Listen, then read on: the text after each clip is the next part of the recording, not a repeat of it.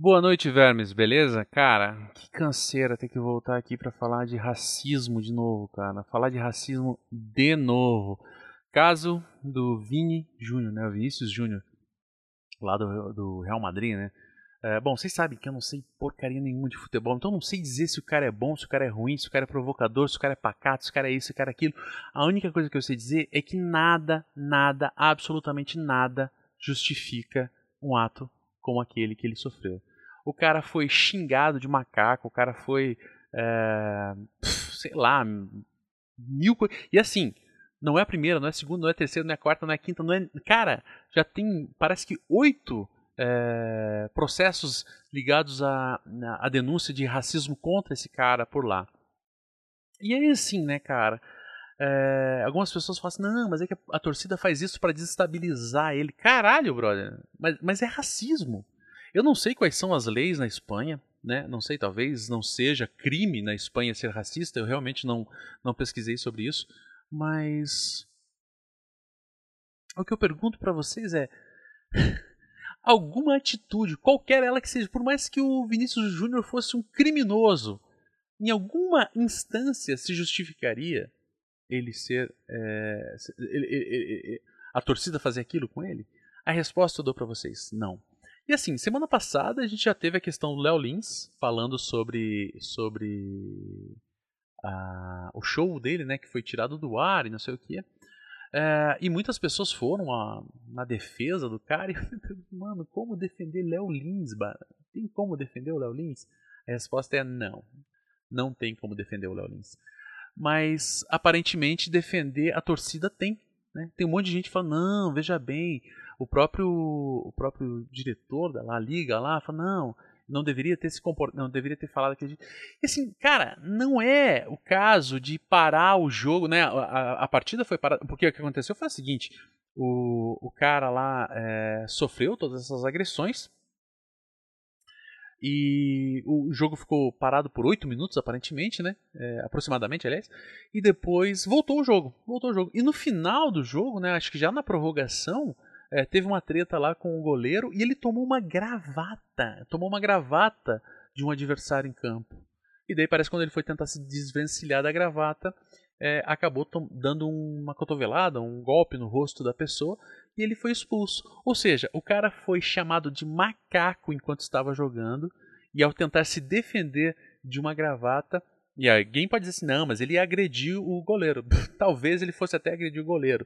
Mas vamos, vamos novamente ressaltar o fato de que nada justifica. Absolutamente nada justifica. É...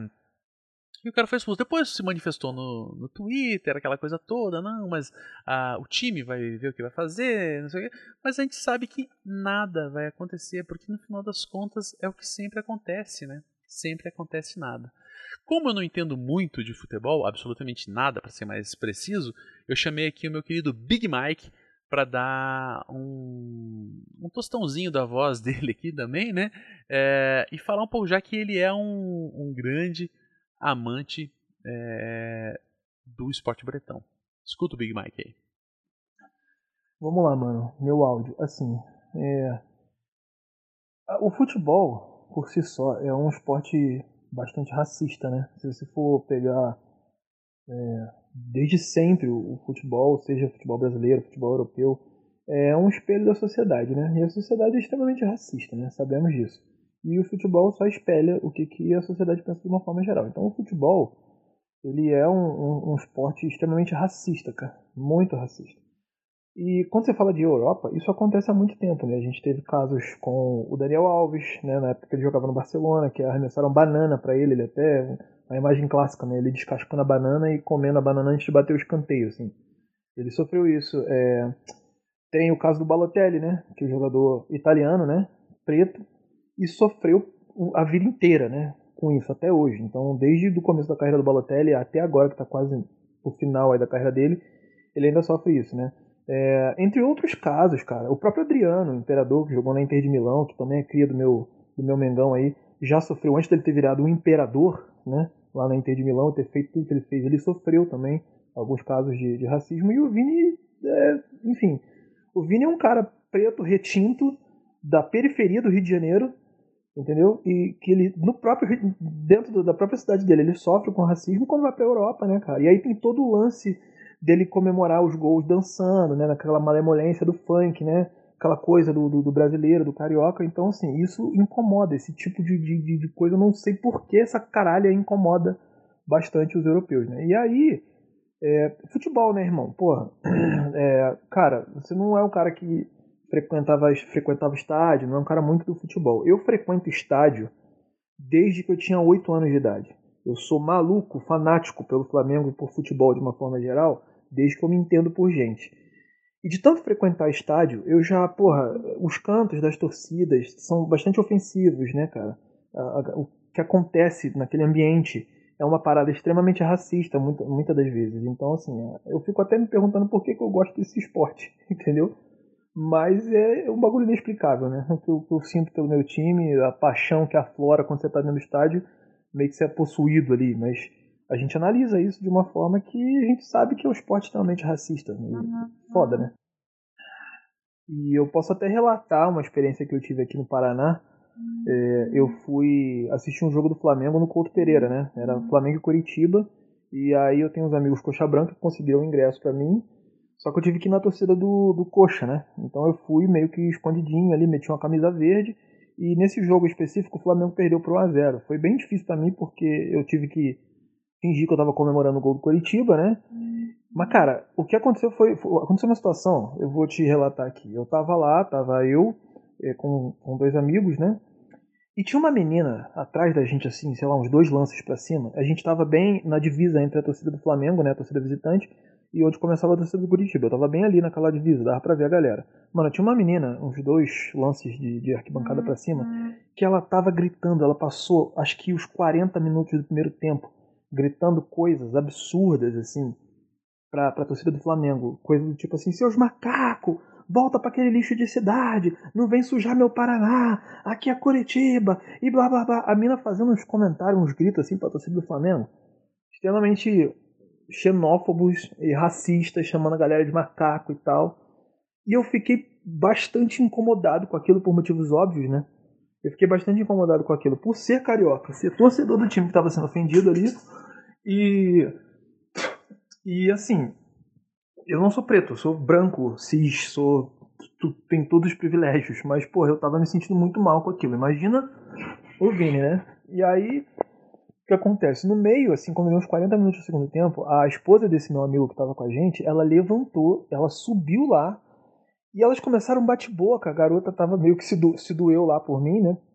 E ela começou assim: isso, isso é racismo, isso é xenofobia, eu vou chamar a polícia, e não sei o que. Eu sei que aí, junto com ela, juntou mais uma meia dúzia e quase que a garota entra no pau. Juntou umas três, quatro garotas ali para bater boca com ela.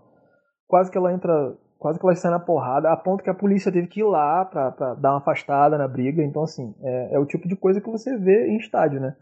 E você vê isso direto, por exemplo, é, aqui no Paraná. Quando vem jogar algum time do Nordeste ou do Sudeste, cara, as ofensas ali, sobretudo ali na, na, na, arena do Atlético Paranaense ali, as ofensas que, que, que, se fazem é a gente imitando macaco, é a gente jogando banana, entendeu? É a gente, é esse tipo de coisa, né?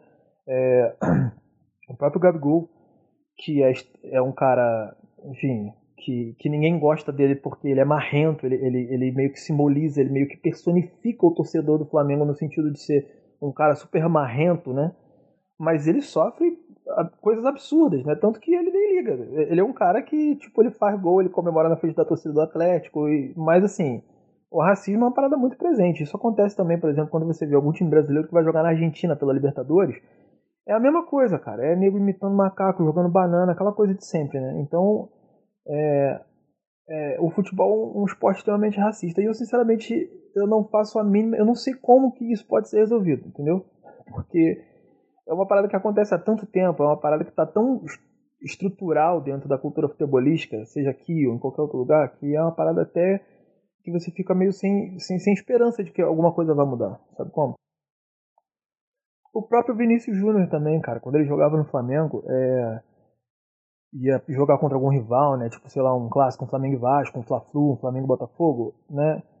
É, sempre sofria por parte dessas torcidas, né? Lá no Rio, por exemplo, a torcida do Flamengo é conhecida como Mulambo. São os Mulambo porque geralmente tem aquela parada de torcida do Flamengo é favelado, torcida do Flamengo são os pretos, torcida do Flamengo é o pobre. Né? Que realmente é, a torcida do Flamengo é uma torcida de classes mais. É, da, da, de classes mais baixas, né? E, e, é uma parada. O Flamengo é um time muito popular, então ele abrange muito essa coisa. E as outras torcidas, sobretudo Fluminense e Botafogo, são torcidas mais elitizadas, né?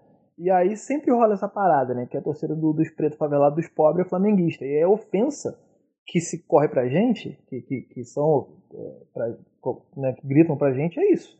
Basicamente, é time de favelado, é time de pobres, sabe como? É, é, é mais ou menos esse clima. Porque os próprios torcedores de outros times falam: não, a gente é uma torcida mais elitizada, nesse monte de mulamba aí sem dente do Flamengo. Então tem essa parada. Em contrapartida também, a, a torcida do Flamengo e todas as outras torcidas do Rio, por exemplo, ficam zoando os tricolor de viado.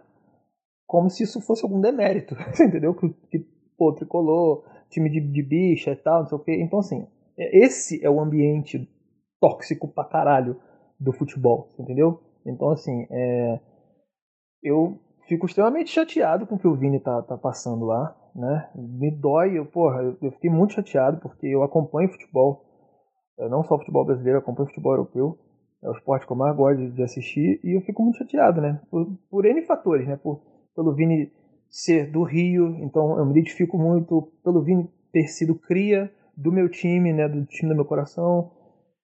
É foda. Então, assim, a minha opinião sobre isso. Que, vou ter de opinião sobre isso, velho? Tipo, não tem nem do que ter de opinião sobre isso. É uma parada que, que tinha que, sei lá, mano, taca fogo nessa galera, você entendeu? Porque é foda. E ultimamente o que eu penso assim, cara, se o Vini tá querendo sair, volte, só venha ser feliz no Flamengo de novo. Porque pelo menos a nossa torcida vai. vai, vai a nossa torcida vai. Já tá querendo o cara, né? Além dele encaixar muito bem no time ali. Deixa eu te mandar uma parada aqui, peraí.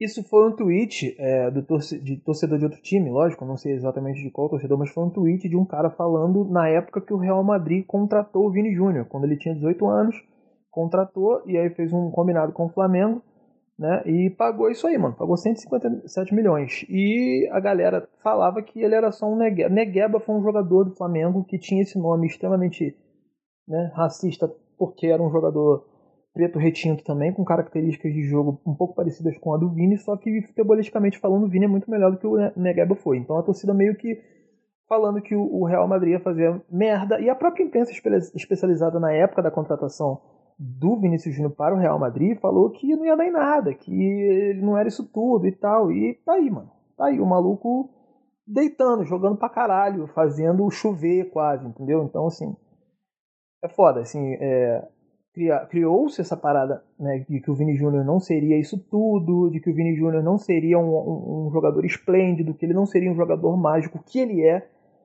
só pelo fato do cara ser preto. Essa é a minha visão. Porque, por exemplo, quando fizeram isso com Alexandre Pato, por exemplo, que é um jogador branco, sulista, né, um jogador de família do sul, branco, aquela coisa toda, quando o Pato foi contratado para jogar no Milan, porra, a imprensa especializada falou que o Alexandre Pato seria o próximo, sei lá, Ronaldinho Gaúcho, o próximo Ronaldo.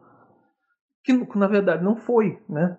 Ele tinha um bom futebol, mas não foi. E a meu ver, o Vinícius Júnior, o Vinícius Júnior é muito melhor do que o Pato foi, por exemplo. Então, só para você ter uma ideia de como que a própria valorização ou desvalorização da própria mídia especializada passa pela cor, pela, pela questão da, da cor, pela questão da coloração do jogador. Então, assim, é uma parada muito triste, cara.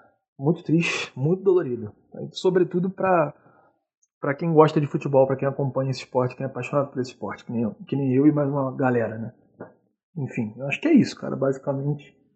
Eu não sei direito o, o que dizer sobre isso, só que é uma situação deplorável que para mim como torcedor do Flamengo, como, como, como apaixonado por futebol desde moleque, desde sempre, me deixa bastante triste e desmotivado até às vezes de, de continuar acompanhando futebol. Sabe como? Cara, essa é a primeira participação de ouvinte, né, aqui do, do Agora Outro Podcast em áudio. É, e o Big Mike é um amigo meu particular e tal, e como ele foi uma referência para mim, visto que o cara é um flamenguista fanático, né? E o Vini, como ele mesmo fala no áudio, é cria do Flamengo. Eu falei, cheguei para ele, falei, cara, me conta, me explica por que, que o Vini é tão odiado lá, ou será que é, é será que não, o problema não é ele tal? O que está acontecendo? Explica, quero entender. E ele mostrou algumas coisas, né? Assim como outros amigos também mostraram outras coisas, é, coisas que eu percebi que o problema é ainda mais grave. O problema é mais é, é mais profundo do que isso, né? É, não é apenas um caso isolado, como se gosta de, de, de falar por aí, né? Uh, essa, essas agressões que o Vini sofreu são apenas a ponta de um iceberg muito mais grave. Iceberg que eu vou tratar hoje à noite, né? Vou gravar, vou fazer uma live também e vai virar um podcast é, sobre a questão do futebol e do racismo lá na Europa e no mundo também. Então, se você quer saber um pouco mais sobre o assunto, hoje à noite eu vou fazer uma live e daí amanhã de manhã vai estar, se tudo der certo, claro, um podcast no ar é, com esse tema. Beleza? Valeu, valeu Mike e boa noite, vermes.